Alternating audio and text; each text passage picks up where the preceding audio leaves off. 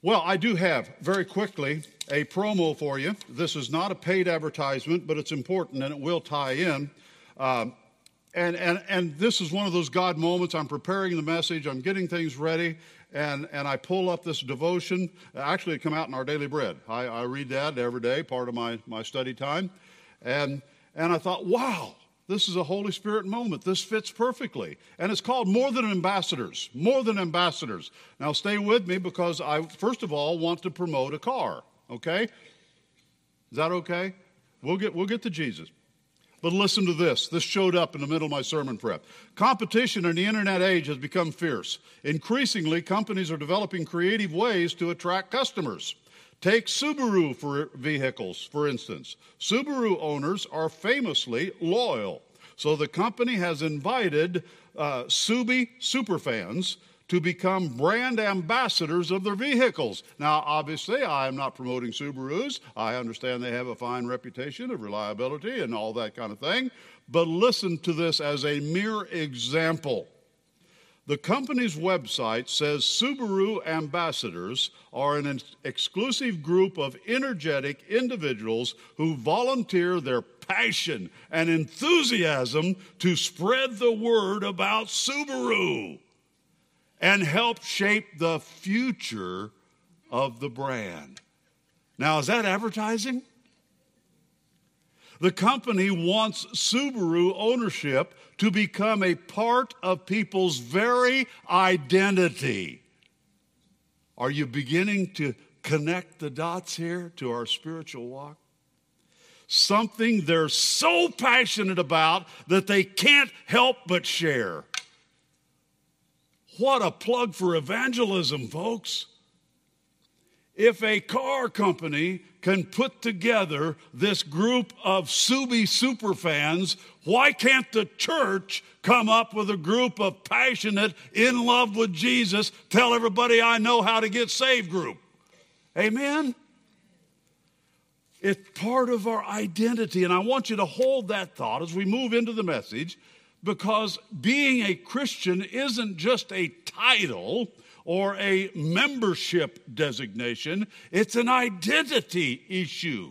That's who we are. We're Christians, we're followers of Jesus Christ. Let's uh, move into today's scripture. If you would please stand. In 1 John chapter 3 is where we'll be beginning, verse 11. 1 John chapter 3 beginning in verse 11 through the end of the chapter. For this is the message that you have heard from the beginning that we should love one another. We should not be like Cain, who was the evil one and murdered his brother. And why did he murder him? Because his own deeds were evil and his brother's righteous. Do not be surprised, brothers, brothers, that the world hates you. We know that we have passed out of death into life because we love the brothers. Whoever does not love abides in death. Everyone who hates his brother is a murderer, and you know that no murderer has eternal life abiding in him. By this we know love, that he laid down his life for us, and we ought to lay down our lives for the brothers. But if anyone has the world's goods and sees his brother in need, yet does uh, closes his heart against him, how does God's love abide in him? Little children, let us not love in word or talk, but in deed and in truth. By this we shall know that we are of the truth and reassure our heart before him. For whoever or whenever our heart condemns us, God is greater than our heart, and he knows everything. Beloved, if our heart does not condemn us, we have confidence before God and whatever we ask, we receive from him because we keep his commandments and do what pleases him. And this is his commandment that we believe in the name of his Son, Jesus Christ, and love one another just as he has commanded us. Verse 24 Whoever keeps his commandments abides in God and in him, and by this we know that he abides in us by the Spirit whom he has given us. Father, we pray that we would be open and sensitive to the reading of your word today as it speaks truths into our hearts. And Father, may we be diligent in the application of these eternal principles. In Christ's name we pray. Amen. Please be seated. We have already learned about love for uh, of the believers for other believers. Uh, in John chapter 2, we focused on fellowship. Uh, a believer who is walking in the light will evidence that fact by loving the brethren. Now we are moving into this sonship, as we did last week, into this sonship principle. And, and we have been reminded that a true child of God practices righteousness. And now we look at the, at the matter of love for the brethren. A striking difference we should, we should pick up and notice between the earlier, earlier back in 1 John 2, and the present treatment of love for the brethren. In John chapter in 1 John 2, we're told that loving the brethren is a matter of light and darkness. If we don't love one another, we cannot walk in the light, no matter how loud our profession. But in this section right here, on brotherhood, John goes a little bit deeper, a little deeper. And we are told that loving the brethren is a matter of not light and darkness, but life and death. Life and death. Love will define, reveal the true believer, and unify the truth. Where there is disunity in the church, there is a lack of biblical love. But I also note, and Pastor Adam and I were having this conversation this past week, there is another unifying emotion that can prevail hate. Do you know that? Hate is a great unifier. It brings like minded, like similar heart condition people together. It, it brought two opposing uh, groups called Sadducees and Pharisees into the same camp for the same cause to kill Jesus and to destroy Paul's ministry. Two groups that did not get along at all, but man, they, they found unity in hating somebody, didn't they? Have you ever been around a, a group like that? Where their unity is based on dislikes and anger and hate? And they, they feed off of each other as they feed off of that emotion. But here today, we're to talk about love, the great unifier of the body of Christ. Point number one for our consideration is we are given a command to love. Now, I could have said an option, or a multiple choice, or a true and false, but I would have violated the Word of God if I'd have said that we are given a command. A command. This is the message that you have heard from the beginning that we should love one another. Folks, are there any, uh, this is where you stop and say, any questions? Any questions? The point, this points directly to John's gospel record. Remember, same author. He learned well. Listen to these words he heard from the Lord's own lips. John 13. A new commandment I give to you that you love one another. Commandment. Just as I have loved you. Now wait a minute. Let's don't let's don't move through this too quick. A new commandment I give to you that you should love one another. And what is the example or to follow in that love? Just as I have loved you. Whoa! Don't lose that, please. Again, I'm asking you to hang on to some of these things for just a little bit, and we're going to get back to them. You also are to love one another. And listen, by this, all people will know that you are my disciples if you love one another. Identity. Identity.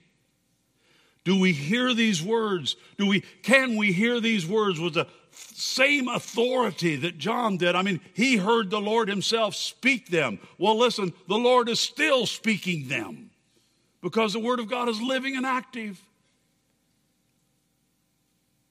This is no game. There are no options. There are no multiple choice. We either obey the Lord's command or we rebel against it. Loving one another is an eternal command. It is without limits or conditions and it is the evidence of a true believer. It's not a burden, but a joy. It's not okay if I have to, right? It is a compelling force in the life of every child of God. Love is not primarily an emotion, it's a decision flowing from our conviction as followers of Christ. If we love the Lord our God with all of our heart, mind, soul, and strength, there's not room for a hate of the brethren within that sphere. If we're so full of the love of Christ in us, then we just don't have time to hate or be angry with the brethren. Do you see how what this means? It's not about focusing on the absence of hate, it's on focusing on the abundance of love. And that's what gives us our life purpose. So not only do we have the command to love, secondly, let's take a brief look at the corrosiveness of hate. The corrosiveness. It's like acid. Acid that just eats away. It's a, it's a radical switch. Again, hate is such a powerful and offensive word. Well, guess what? Our, our, our anger and lack of love is powerful and very offensive to the Lord. Dig a little deeper. The example of Cain and Abel. The scripture says that hate and murder are companions, one being the ultimate end of the other. But what is a murderer or a hater? Let's pull from the Lord's words again in Matthew chapter 5. You have heard that it is said of those of old, You shall not murder, and whoever murders shall be liable to judgment. But I say to you that everyone who is angry with his brother will be liable to judgment.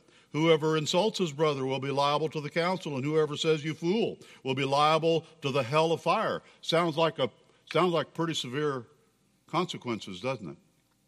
So if you are offering your gift at the altar and there remember that your brother has something against you, leave your gift there before the altar and go.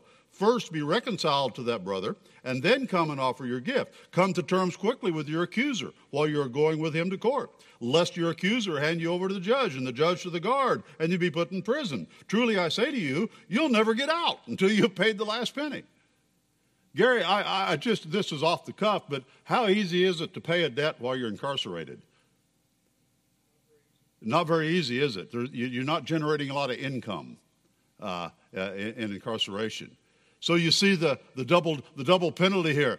You've got this debt hanging over your head that you can't possibly call because you're incarcerated for the crime. So you see what, what Jesus is saying here, folks, be careful. It's, it's like uh, lust and adultery. He says, look, you don't have to commit the act, you just have to look the look.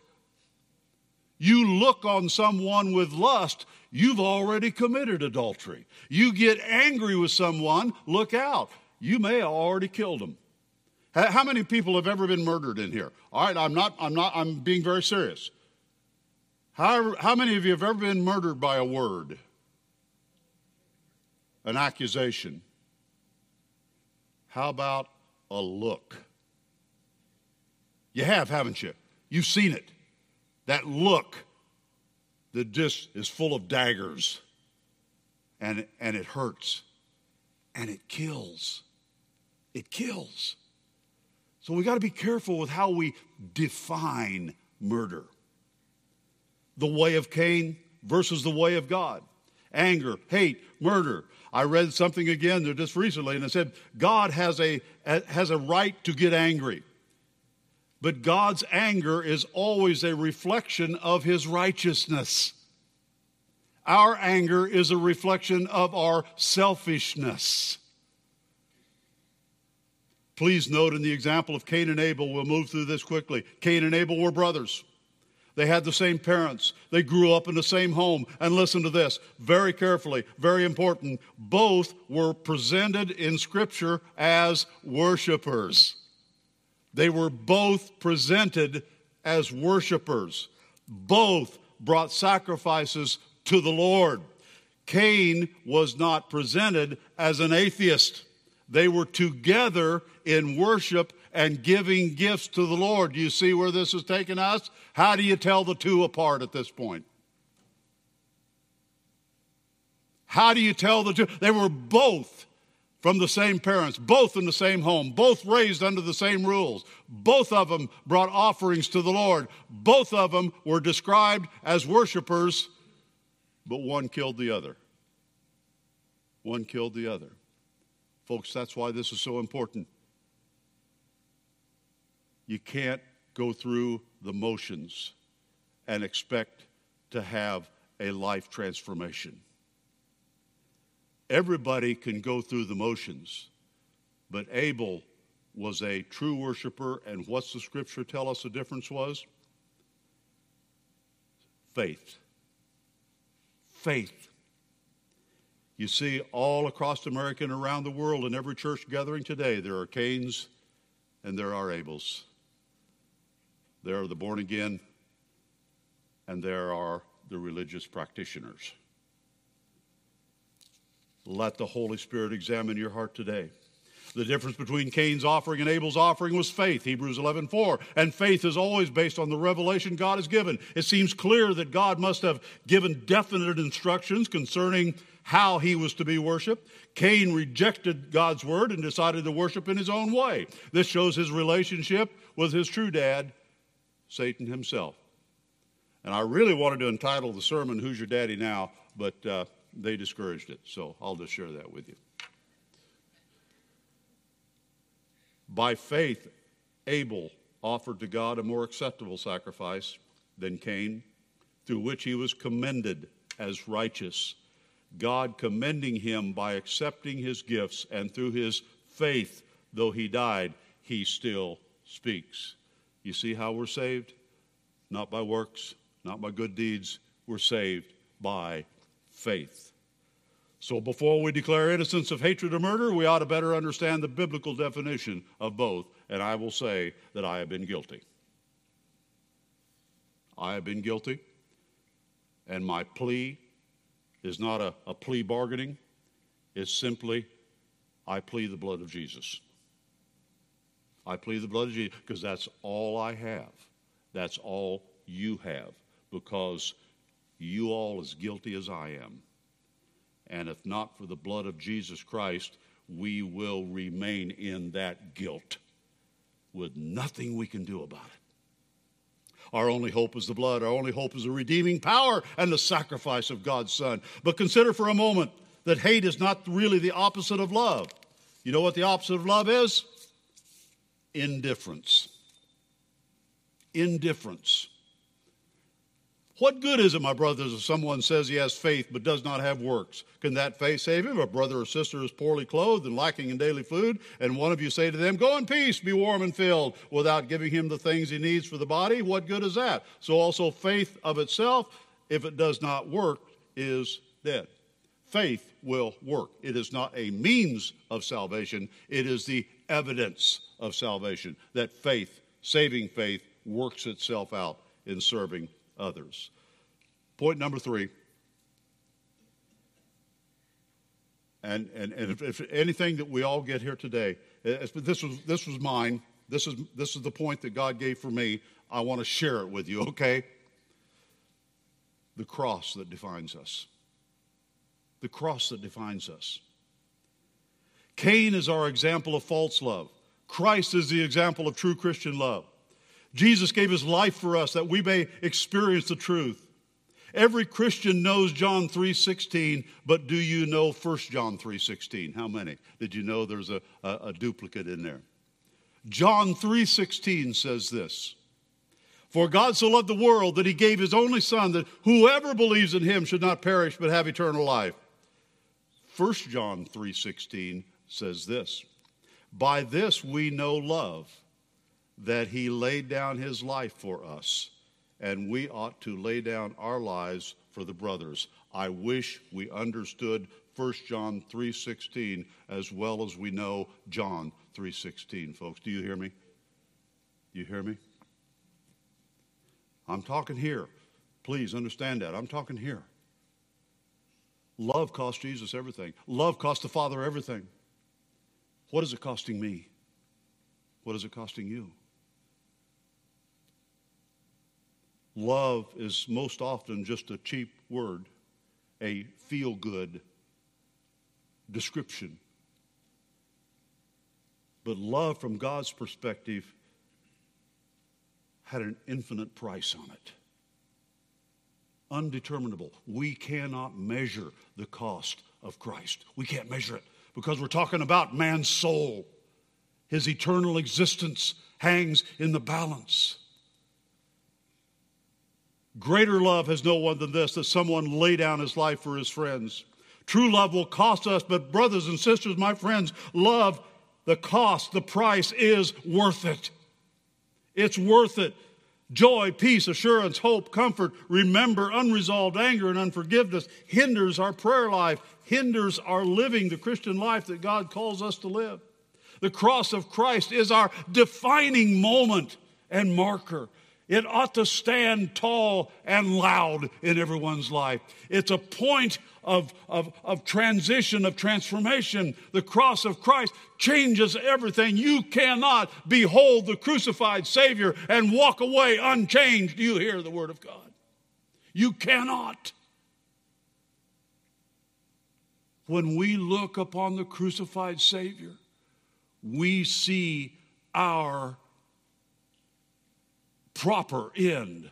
What we should have received is what he bore. And listen to what Paul writes in 2 Corinthians. For the love of Christ controls or compels us because we have concluded this that one has died for all, therefore all have died, and he died for all, that those who live might no longer live for themselves, but for him who for their sake died and was raised. The sinless dying for sinners, the innocent suffering and dying for the guilty. What did he do for me? He saved me by his grace. He saved me by his grace. I had nothing to offer him, and neither do you. All he wants is our honesty, our confession of guilt. that, Lord, I am a sinner. I have sinned against you. I have sinned against my brother, my sister. I'm a sinner. And if you withdraw your grace and mercy, I will have no hope. No hope. Too many professing Christians know the cross of Christ as a historical truth, but still don't understand or know the Christ of the cross as a life transforming truth. What defines you? What compels you? What controls you? Is it your Subaru? Is it your Subaru? It can be that dumb. It can be that simple. Or is it the love of Christ?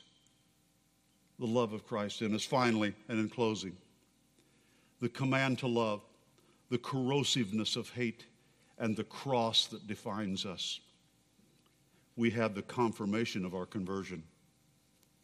The confirmation of our conversion. By this we shall know that we are of the truth and reassure our heart before Him. Love is the great confirmation that we have been born again. We know that we have passed out of death into life because we love the brothers, John says, chapter 3, verse 14. The brothers is a, a telling statement. John is speaking here of the church. If we love our fellow Christian, we have evidence that we are born again. This love is not situated in, in, in a humanitarian level of concern, but rather in the shared experience of being in the body of Christ together. Folks, I love you. I love you as my brothers and sisters in Christ. I love you. You're my family. I, I need you. I need you because I'm a wandering sheep and I tend to, to get off track once in a while. So I need the body of Christ. I need my trusted friends. I need my family around me. And I hope you feel the same way. That's why the writer of Hebrews do not forsake the gathering together because God knows how important fellowship is. God created us for fellowship. First of all, fellowship with Him and fellowship with one another. It's the key and essential part of the Christian life, my friends. The brothers, to be concerned about those who are in Christ. To not love is to embrace death. Where there is life, there is love. Where there is no love, there is darkness and death. And that life is wrapped up in verse 24 where we read again, whoever keeps his commandments abides in God. That's a huge word, a huge word. And God in him. Remember Jesus' high priestly prayer in John 17. This is exactly what Jesus prayed. It's exactly what Jesus prayed. I and them, them and me, us and you, this, this connectedness. And by this we know that he abides in us by the Spirit whom he has given us. John's first mention clearly, explicitly of the Holy Spirit. Earlier, where he was referred to as the seed that God had planted in us, now we get his name, the Spirit, the Holy Spirit. All central to our Lord's personal prayer. Let me read those words in clothing. Closing, clothing, yes. Honey, I'm not going to get another day out of this. Now you know my laundry story, so, you know. I do not ask for these alone, Jesus said, but also for those who will believe in me. That's us. That's us. Through their word, that they may all be one. Do you see it, folks? This is the Lord's prayer. This is the Lord's closing thoughts and words before he was to go to the cross. This was the most important thing on his mind, on his heart, right before his brutal crucifixion. How important is this? Father, let me, let me back up. That they may all be one, just as you, Father, are in me and I in you that they also may be in us, so that the world may believe that you sent me ambassadors. There's the ambassadors. The glory that you have given me, I have given to them, that they may be one, even as we are one. I and them, you and me, that they may become perfectly one, so that the world may know that you sent me and loved them even as you loved me. Brothers and sisters, do you see the intensity of this text? Jesus is saying that God the Father wants you to know His love. It's the same love in which He loved His own Son, which we are sons of His. This just goes on and on. I can't quit. Do you see the intensity of this? Father, I know how much you love me. I'm your son. But let all the rest of these people know that you love them just the same. Father, I desire that they also, whom you have given me, may be with me where I am, to see my glory that you have given me because you loved me before the foundation of the world. O righteous Father, even though the world does not know you, I know you. And these know that you have sent me. I made known to them your name, and I will continue to make it known, that the love with which you have loved me may be in them and I in them. If it was that important to Jesus, why isn't it our number one priority in life? The Holy Spirit is mentioned by name, 1 John, in this verse. And it's important because the Holy Spirit is the confirmer of our salvation. And that's why we come to this point. You know, I had the joy yesterday of, I was coming down the hall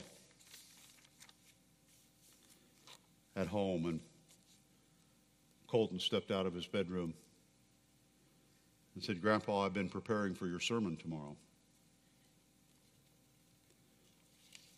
He had handwritten the entire text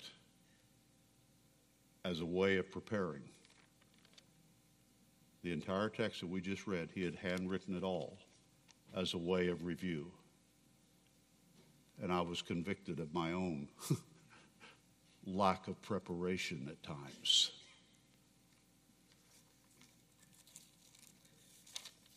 My friends, this is not a scare tactic, and I mean it sincerely.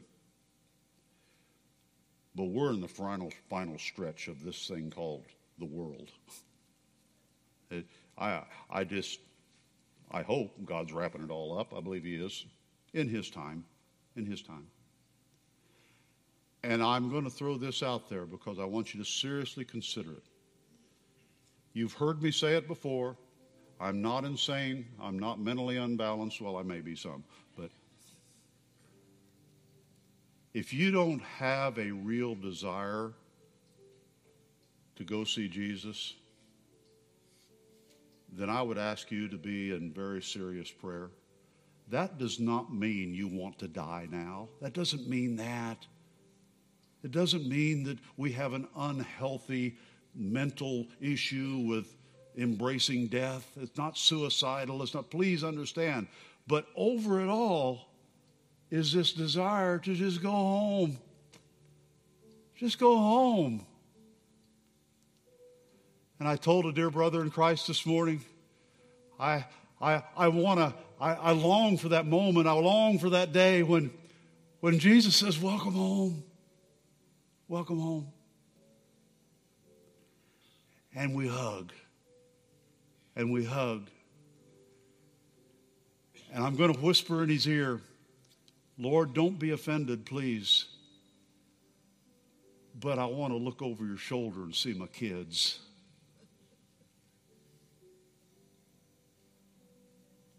I want to look over your shoulder and see my husband. He's right there behind you, Jesus. He's right there behind you.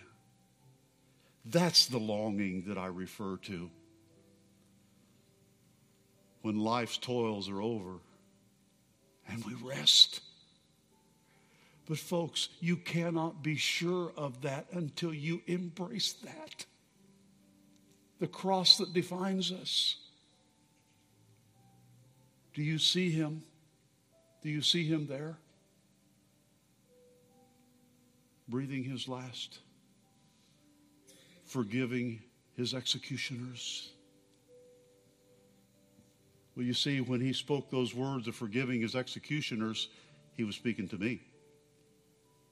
He was speaking to me. And he was speaking to you. What is your identity? And if you're leaving here today in a Subaru, drive safely but it won't get you there. It will not get you to glory. Jesus can. And